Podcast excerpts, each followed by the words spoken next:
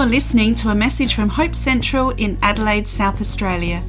If you would like to know more about Hope Central or any of our ministries, please visit hopecentral.org.au. Great to be here today. I want to share an encouraging word today. This is going to be challenging for everybody here. Are you ready for that? Why don't you why don't you turn to your neighbor and just tell them it's okay for Joe to tell you off. All right. It's okay. It's all right. It's okay. Don't be afraid, it'll be fine. We've been talking this month about uh, becoming unsettled, but getting out of the rut that we get stuck in in life. We, we are so good at humans, as humans, at setting up routine in our lives, things that we like, things that we expect, and then those very things that are so satisfying when you can just sit in your couch and go, ah, then you get irritated with how boring your life has become. We are not made for ruts, we're made for grooves. Yeah, getting stuck in your groove, yes. Ruts, no. Grooves, yes. We are made to produce fruit. That is what we are called to do. So today we're going to be talking about cat killing curiosity. How many people love to do stupid things? None of us. But we all do them, don't we? Know, that things about us that we just want to know why things are, and then we do things dumb just because of that. How many people are? One time I was on an ice hockey tournament trip, traveling with some friends and family that, uh, like, I didn't kind of know them that well, but this person I was traveling with to, you know, other players, uh, I was in this their dad's car, which is like this super luxurious, almost limousine car. They were clearly wealthy. And I was, I was sitting in the back seat, a bigger seat than I'd ever sit, and sitting on leather seats, and it was so amazing. Even in the side console, there was a cigarette lighter. But I had never seen a cigarette lighter in the back seat of a car. You know, people like, how much do we need to smoke in a car that you've got to have a cigarette lighter at every door corner? Anyway, so I pushed it down, and after a while, it popped back up. I thought, oh, that's interesting. And then I pulled it out, and I couldn't tell for sure if it was hot. So I put my finger in it. And of course, the sizzling sound and the burning flesh smell that now filled the car just made us all aware that Joe has done another thing dumb.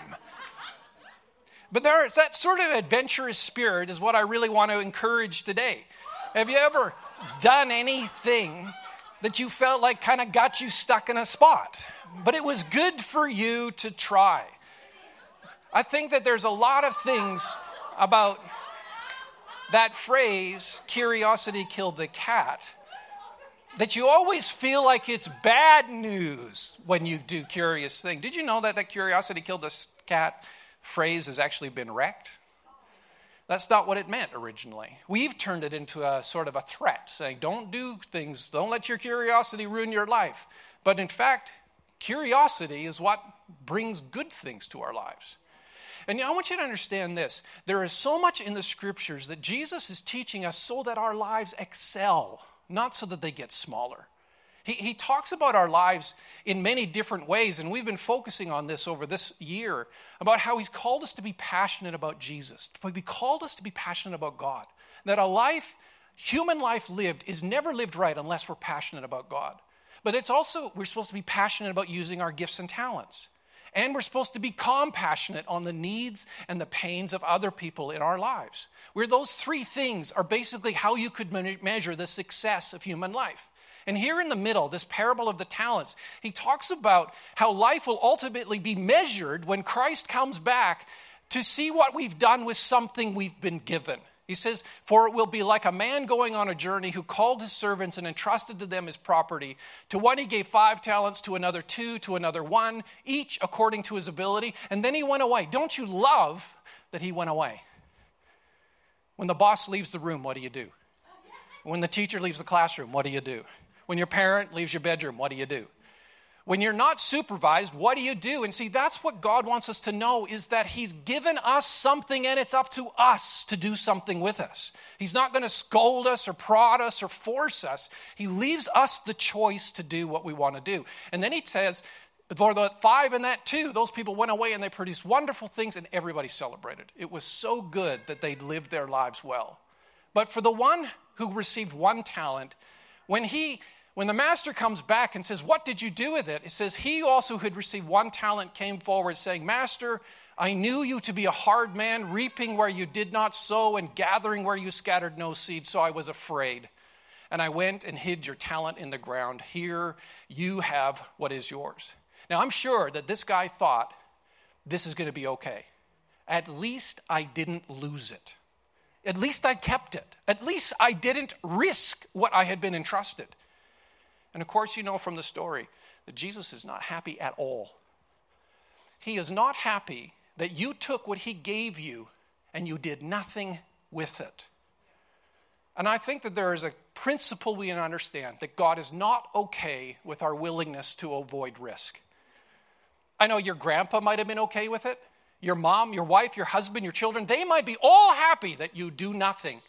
But God is not happy that you do nothing with what He's given you. And I think that's a challenge to me.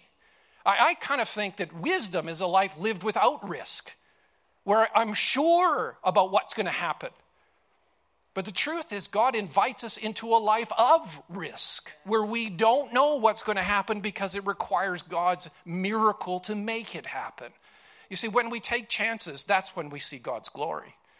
And God is calling us, you know, they say statistically, one of the largest segments of unemployment in our Western world is young men, 25 to 35 year olds, unemployed.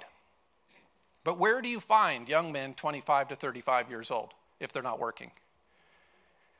Conquering the gaming world, playing video games.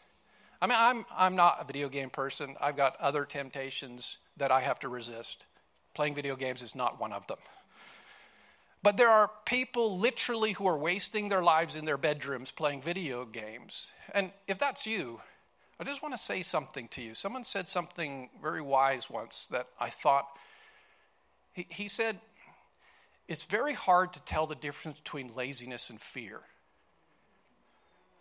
And I'm sure most people think a person that plays video games all day is just lazy. But the reality is, you're probably just afraid.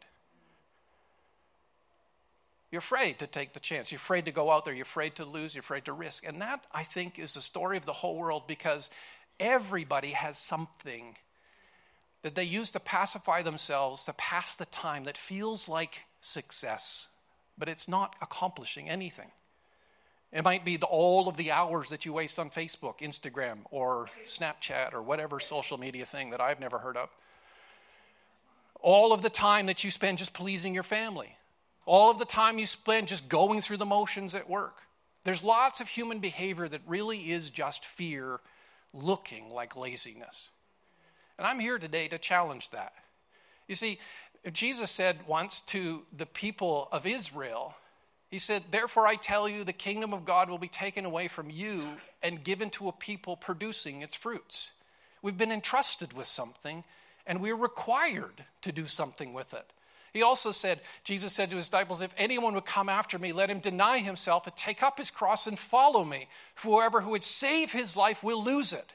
But whoever loses his life for my sake will find it. In fact, the entire way of salvation means letting go of our lives and entrusting them to Jesus. Somebody who actually knows way more about life than we do, but we feel like it's a risk to lose it but you gain it all back and billions of eons more. You lose a short term thing and gain an eternal thing. You lose something that is seemingly all that you have, but you give it to somebody who's faithful to do something with it. And I think that that's what his call is about to us today to really risk losing. I um, I was challenged as I was reading through the book of Ecclesiastes about the wisdom of the book of Ecclesiastes. As Solomon's asking the question, why bother?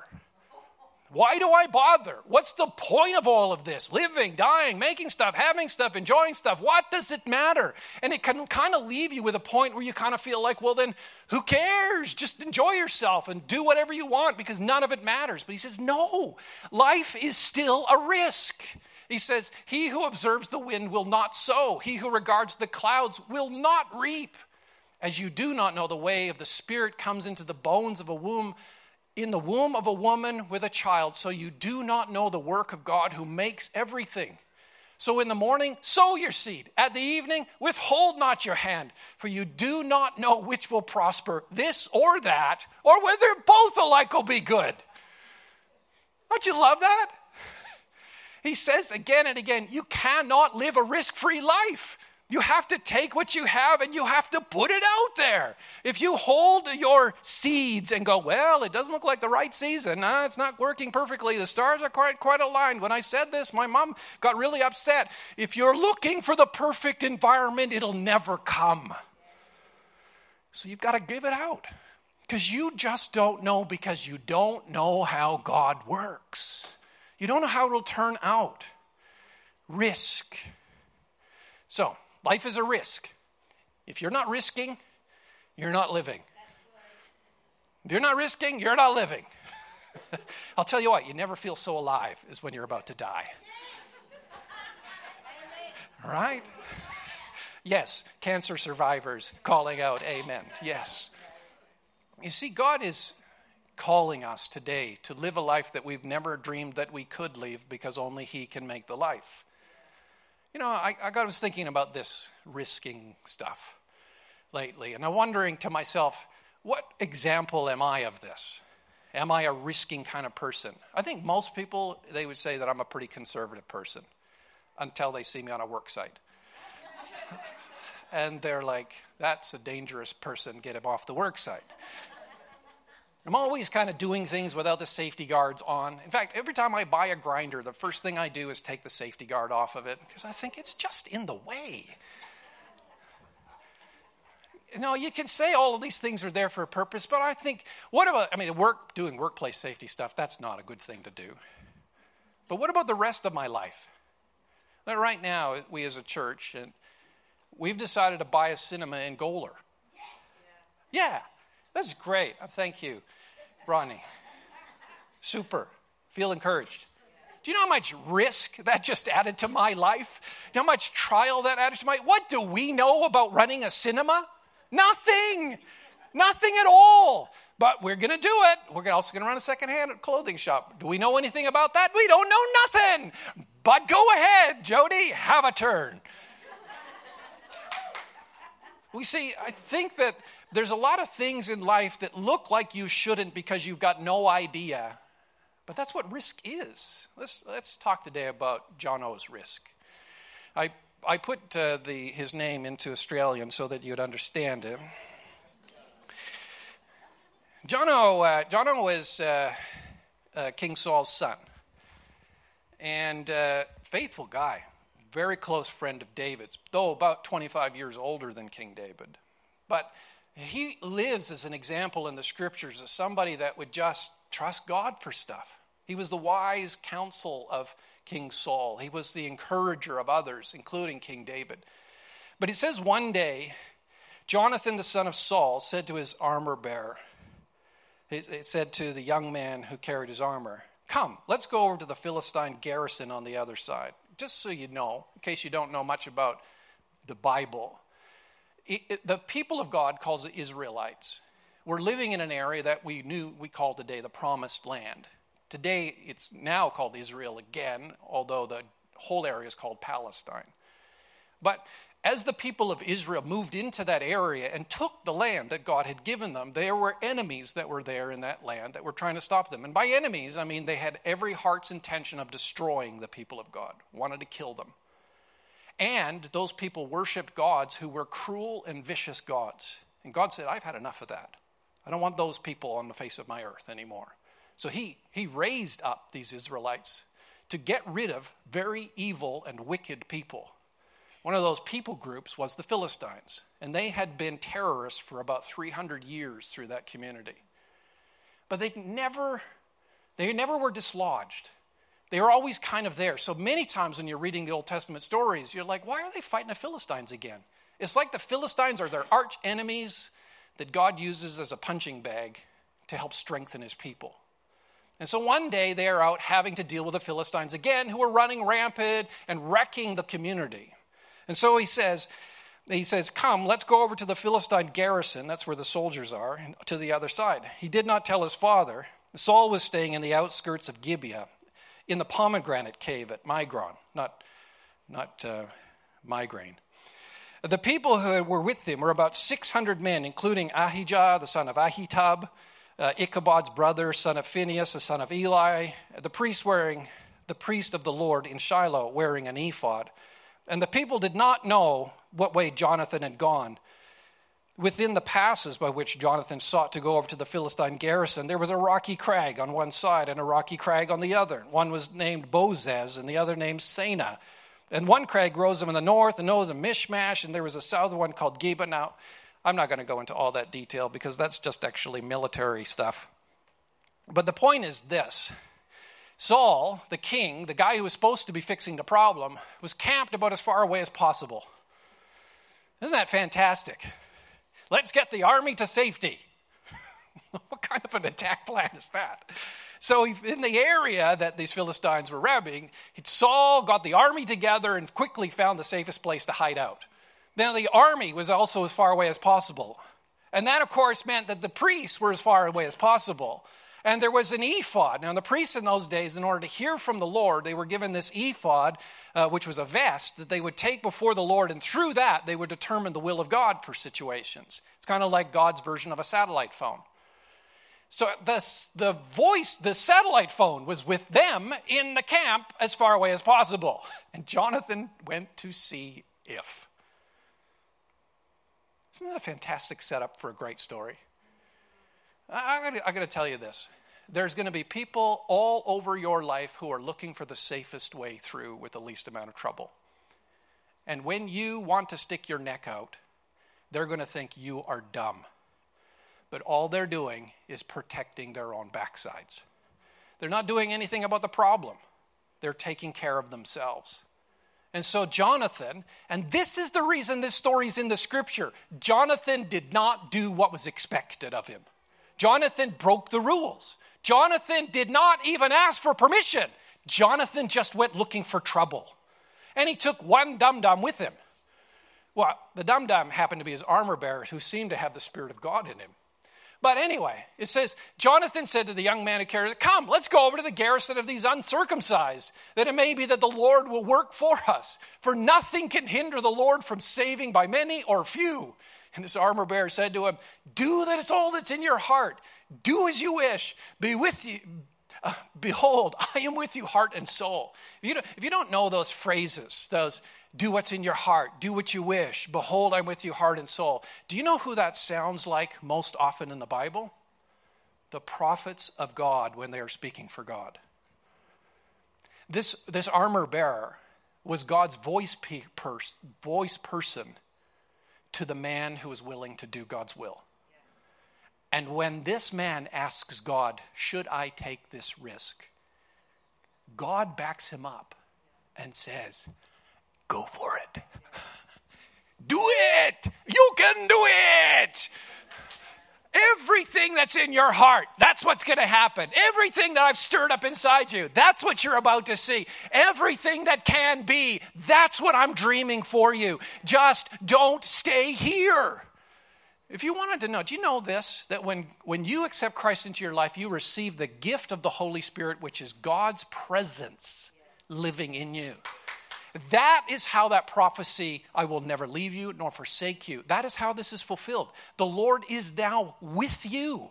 And if you, for one minute, for those nervous times in your life, if you were to ask the Holy Spirit who lives in you, what do you think about this trouble we should get in? The Holy Spirit's almost always going to answer, yes, please. yeah, let's do that. I know everyone else is going to say dumb, but I'm going to say, yeah. So Jonathan said, Behold, we'll cross over to the men, we'll show ourselves to them. If they say to us, Hey, wait until we come to you, then we'll just stand in our place. Uh, we'll not go up to them. But if they say, Hey, come up to us, then we'll go up because the Lord has given them into our hands. This is, will be a shine to us. Don't you love this planning? I think I'm going to be taking this to my next uh, board meeting as the business plan for our next venture. We're going to do something really stupid, and if it turns worse, they'll know it's a sign. Here's two winning options show ourselves, and number one, they say, wait there, and we're going to come down and kill you. In which case, we just wait. Option two, they say, come on up here. We got something to show you, the point of our swords. We'll know that that's God's sign. He's going to kill them all for us. You just love the bravery and the stupidity that goes together. It is just, if you could write this stuff, this is what God wanted in His book. This is the story He wanted preserved so that you would know that's what it's like. Either option one is you stick your neck out and all of hell breaks loose and comes raining down on your head, in which case, just stand there. Or they say, Come at me, what do you think you can do? And that's your invitation to turn over your community. That's your invitation to change the world. If they say you can't, it means you can. So, both of them showed themselves to the garrison. I can't imagine how silly this would have looked. This is a very hilly country, by the way. So, this crags and all this stuff, this is important. These guys are all up, up on a nice plateau in the winning position. And these two dopes come out of the rocks. One of, one of the names of the rocks, the points that he was passing through, is actually in English, it's gleaming white. That's the name of it. So when they stood up in front of this point, they would have just stood out. Like, there's guys, there's dozens of hundreds, maybe, guys up on this thing looking down at these two guys that come out. They go, hey! Uncircumcised. Why are you talking about uncircumcision? Anyway, like, so, so they just, they show themselves. And then what do they say? Oh, look, the Hebrews are coming out of the holes or they've hidden themselves. you know, it's jokes for groups of guys. Uh, and the man of the garrison hailed Jonathan as an armor bearer and said, Oh, come up to us. We want to show you a thing or two. And Jonathan said to his armor bearer, Come up after me, because the Lord has given, him, given them into the hand of Israel. That's fantastic. They invited us to the slaughter. That's great news. So, Jonathan climbed on his hands and his feet, which is not a great position to go into battle with and the armor bearer after him, and they fell before Jonathan, and his armor bearer killed them after him. At that first strike which Jonathan as an armor bearer made, he killed about 20 men within, as it were, a half a furrow's length of an acre of land. Just talk half an acre. And there was a panic in the camp and in the field and among all the people, and the garrison and even the raiders trembled, and the earth quaked, and it became a very great panic. So Jonathan is, I can't even imagine this. Jonathan's like, I got to get up there and kill all these people who are just waiting to be killed. You know, the ones that were fully armed. And he just starts going and doing his thing. And suddenly he's killing everybody. And it's at about a half an acre, so he's got to get around. And then the panic spreads through the entire army, and the whole army starts killing each other. It is incredible. Three attitudes of faith. One, you've got to have a conviction of God's blessing. It may be that the Lord will work for who? For us. You've got to have confidence in His power. Nothing can hinder the Lord. And number three, you've got to be miracle assuming. He can say for many or few, it doesn't really matter. It just means we have to try. That's all that matters. I'll tell you this in all of the church history that I've read, every season of change that has affected the world has come from regular people.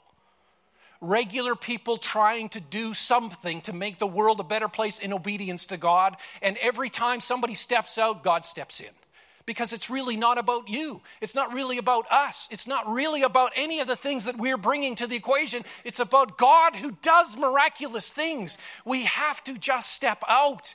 We have to believe that God is for us, that He wants to bless us, that He's not going to go, oh, what, you? No, I want to see you fail. He loves us and wants to see our success. He also, we have to have confidence in His power that He can do something that we can never do on our own. Three, you just have to assume that a miracle is going to come. Just assume it. I'm going to stand out here, God, and you're going to have to do a miracle. When Peter stepped out of the boat onto the water, God had to make it solid. They don't go solid on their own. So, the unexpected consequences were this. This is probably a less known part of the story. But after the kind of the battle rages and the other parts of the armory, army go, wow, we're winning, let's get involved, because, you know, that's what armies do. Then this happens in the community that the Philistines have already taken over. Generational problems arise. It says, Now the Hebrews who had been with the Philistines before that time, who had gone up with them into the camp, even they also turned to be with the Israelites who were with Saul and Jonathan. Likewise, when all the men of Israel who had hidden themselves in the hill country of Ephraim heard that the Philistines were fleeing, they too followed hard after them into battle. I'm going to tell you this. Have I got your full attention? Can you just pay attention to me for one second? When you stand up for God, you release people who have been taken captive by the enemy. Yes. Because there's lots of people who have been demoralized and defeated by this evil world who think, oh, I can't do anything. I'll just go over and be with them. I'll just follow their way. There are so many Christians who have gone cold and have just picked up the habits of our world. And when we step up, when we say, God, show up, when we take a risk that ignites the faith of those people who have even gone over to be with the enemy, who are actually working against God now, those people get convicted in their hearts and they want to return to God because they see who's really in charge. You see, we have unintended consequences. I remember years ago, have you got time for my little stories here? You're right. There years ago, Jody and I, after we got married, we, we felt called by God to move back to Canada. We moved, so we moved nations. We moved to Canada, and we we went, we went where we thought we should go, and we got to that place, and the person said, No, we don't want you here. So then we moved to Vancouver Island, and we, we went to work with my old senior pastor who had taken over a church there. This church was all old people, and there was no youth. And so Jody and I felt, well, we gotta, we gotta start a youth group. We just we got to do something. So the pastor wanted that done, so we started a youth group. And of course, there's no kids in the, from the church in. So we just started with community kids. And we, we would come, they would get them out, I'd go around and talk to people, and they'd come out, and then we'd play games, and we did sports, and we hung out. And eventually that group grew to about 40 kids that would get together every, every week. And I would, we would bowl these sports and all these games, and then I would always stop for a drink and some refreshments. We all cram into one room, and I always read them a story and tell them the gospel, and then pray for them afterwards. And then gradually, kids started getting saved started coming to church. The youth group became a church youth group, and there was more and more kids just to get integrated into the church. And we started young adults. We had a young adults group that would have like 35 people at our home group. We couldn't fit them all in the house. It was nuts. We had to split the home group into two, upstairs and downstairs. all of that stuff. But the thing that makes me the most excited is when we finally, after two years, we moved back to Australia. And the young people who said, all I want to be is like Joe. See, those kids that got saved, that's great. But the seeds that were planted in those kids about what they could do to also see kids saved, that's what matters to me. The people who said, I want to be like Jody, who was leading the children's ministry that had grown to almost 100 kids. The kids who saw what was modeled in us and wanted to repeat it. My friends, let me tell you this you might not think you're inspiring, but if God gets involved in your risk, you will inspire everybody around you who will go, What? You did what? How did that? That's not you, clearly. That's got to be God. And that will encourage them to stand up and take a risk. My friends, we have the power. Other people are waiting for you to step out. People who have gone over to the enemy need to see the miracles that come from your faith. As a finish today, can I ask the, uh, the band to come? I felt I got a couple of words here to share. I'm going to take a risk here. Are you ready for that?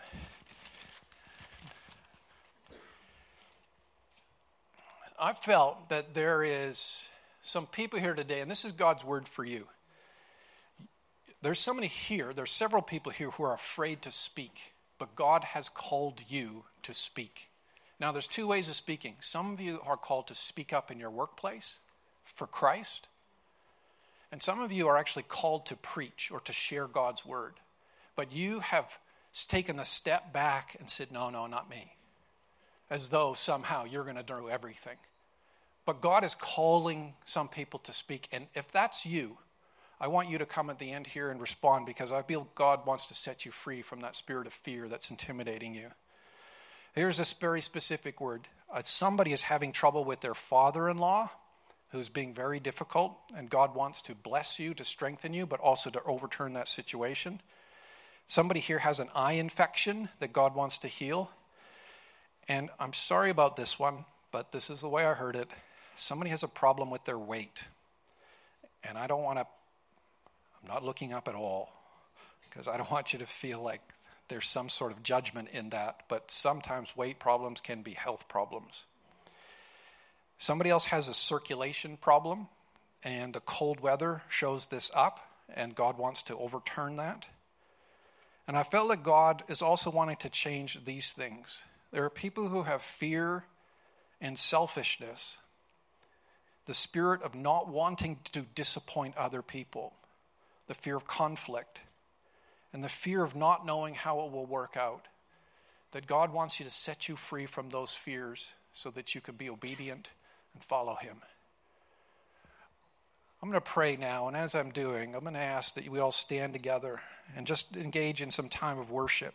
And then we're going to have a ministry time to really set people free from that intimidating spirit Father, I thank you that you did not give us a spirit of fear, but you gave us a spirit of love and of, of joy and a sound mind. So I pray, Father, right now that you would be releasing that spirit upon us right now. That love, that joy, that peace, that, that strength and soundness of mind would come to us now. Lord, I just right now rebuke the spirit of fear and intimidation, that fear, that spirit that keeps us hidden, that keeps us as far away from the problem as we can, that spirit that pushes us back and doesn't let us step into the destiny that we've been given. Lord, I pray that you overthrow that in our hearts and in our lives and in this church, Lord, that you would overthrow that and you would give us the power to be obedient to you, to follow your calling, Lord, to stick our necks out and to, to take risky steps, Lord, that only you can miraculously change.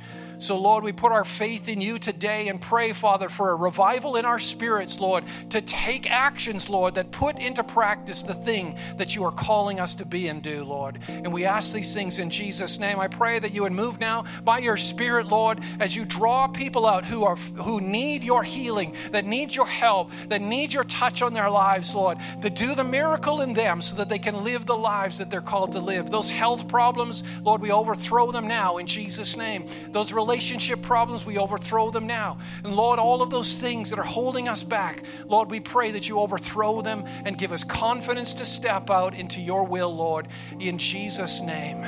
Thank you, Lord.